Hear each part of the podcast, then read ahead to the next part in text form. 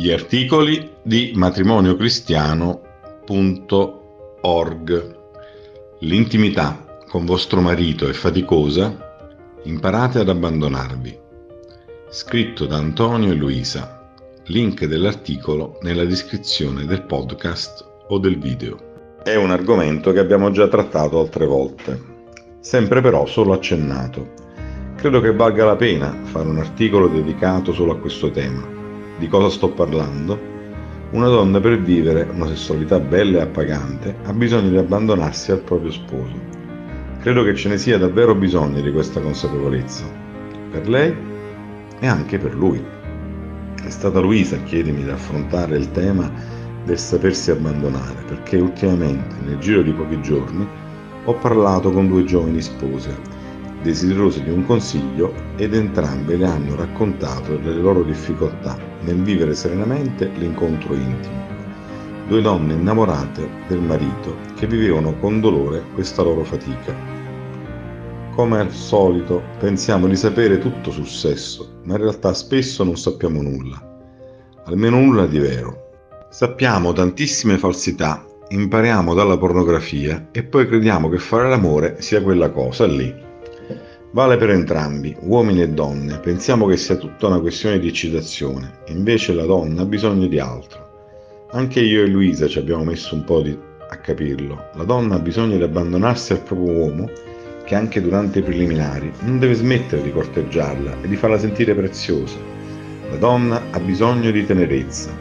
Solo parlando il linguaggio della tenerezza, lei si sentirà sempre più capace di lasciarsi andare e di abbandonarsi tenerezza, carezze, abbracci, parole d'amore, esattamente il contrario di ciò che ci fa vedere la pornografia e che poi immancabilmente replichiamo nella nostra intimità.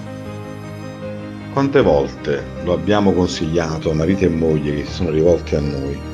Perché lo so benissimo che l'uomo è spinto a concentrarsi su determinate parti del corpo dell'amata, solo su quelle, crede di ripararla quando in realtà sta in, la sta solo indisponendo e le sta facendo irrigidire e chiudere, perché sta urtando la sua sensibilità femminile.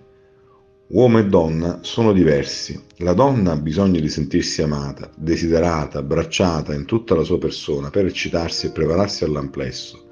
Ha bisogno di sentire un desiderio che va oltre la semplice pulsione sessuale. Ha bisogno di tempo di qualità dove si prepara ad una vera comunione. Cari mariti, volete imparare a fare l'amore? Lasciate perdere tutta la falsità della pornografia. La sensualità, quella vera, ci viene insegnata direttamente da Dio in un libro della Bibbia, il Cantico dei Cantici. Non ci credete?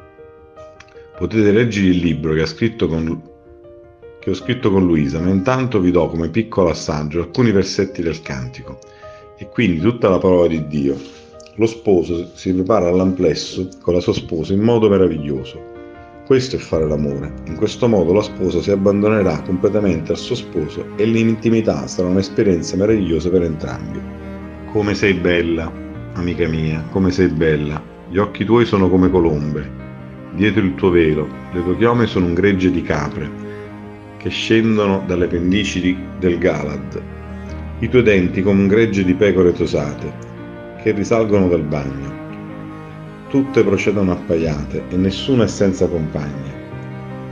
Come un nastro di porpora le tue labbra e la tua bocca è soffusa di grazia, come spicchio di melagrana la tua gota. Attraverso il tuo velo, come la torre di Davide il tuo collo, costruita a guisa di fortezza. Mille scudi vi sono appesi, tutte armature di prodi, i tuoi seni come, sono come due cerbiatti, gemelli di una gazzella, che pascolano tra i gigli. Prima che spiri la brezza del giorno e si allungano le ombre, me ne andrò al monte della mirra e alla collina dell'incenso. Tutta bella tu sei, amica mia, in te nessuna macchia. Vieni con me dal Libano, sposa, con me dal Libano vieni. Osserva dalla cima della Mana, dalla cima del Senir e dell'Ermon, dalle tane dei leoni, dai monti dei leopardi. Tu mi hai rapito il cuore, sorella mia, sposa, tu mi hai rapito il cuore, con un solo tuo sguardo, come una perla sola della tua collana. Quanto sono soavi le tue carezze, sorella mia sposa, quanto più deliziose del vino le tue carezze. L'odore dei tuoi profumi sorpassa tutti gli aromi. Le tue labbra stillano miele, vergine o sposa. C'è miele latte sotto la tua lingua e il profumo delle tue vesti è come il profumo del Libano. Giardino chiuso tu sei, sorella mia, sposa, giardino chiuso, fontana sigillata. I tuoi germogli sono un giardino di mel- melagrane, con i frutti più squisiti, alberi di cipro con nardo, nardo e zafferano, cannella e cinnamono, con ogni specie d'alberi da incenso, mirre aloe, con tutti i migliori aromi, fontana che irrora i giardini, pozzo d'acqua vive e ruscelli sgorgia- sgorganti dal Libano. Quello che colpisce tanto di questo poema è la contemplazione è una contemplazione con tutti i sensi. Viene descritto, ammirato, visitato e gustato il corpo dell'amata. La vista abbraccia l'amata con un'esplosione di meraviglia. Non escluso nulla, nulla è vergogna, i capelli, le chiome, i denti, le labbra, la bocca, i seni, il monte della mirra, che è una metafora per indicare gli organi genitali. L'uomo abbraccia con il suo sguardo, con i suoi baci, le sue carezze, tutta tutto della donna. Vivere i preliminari in questo modo ci prepara alla totalità, ad essere una carne sola. Prepara soprattutto una donna ad abbandonarsi alla gioia dell'amplesso. Permette a lei e al suo sposo di rendere concreto quella realtà così bella e grande che è l'amore sponsale.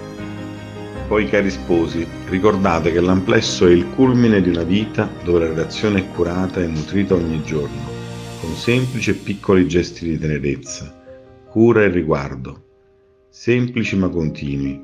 In un certo senso i preliminari non finiscono mai. Ogni gesto che vi donate durante la giornata è un preliminare, prepara alla vostra prossima celebrazione.